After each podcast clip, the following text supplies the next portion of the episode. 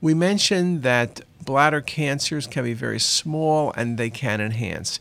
This is about a two centimeter mass, but you can see it at about 7 o'clock in the bladder. You can see it on the arterial phase imaging as a subtly enhancing lesion or as a filling defect on the delayed phase imaging.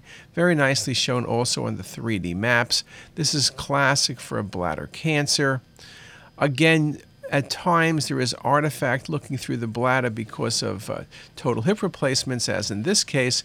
But again, if you're very careful, particularly in the reconstructions, it's easy to get good quality images, and you need to routinely look at the bladder, particularly in an older patient.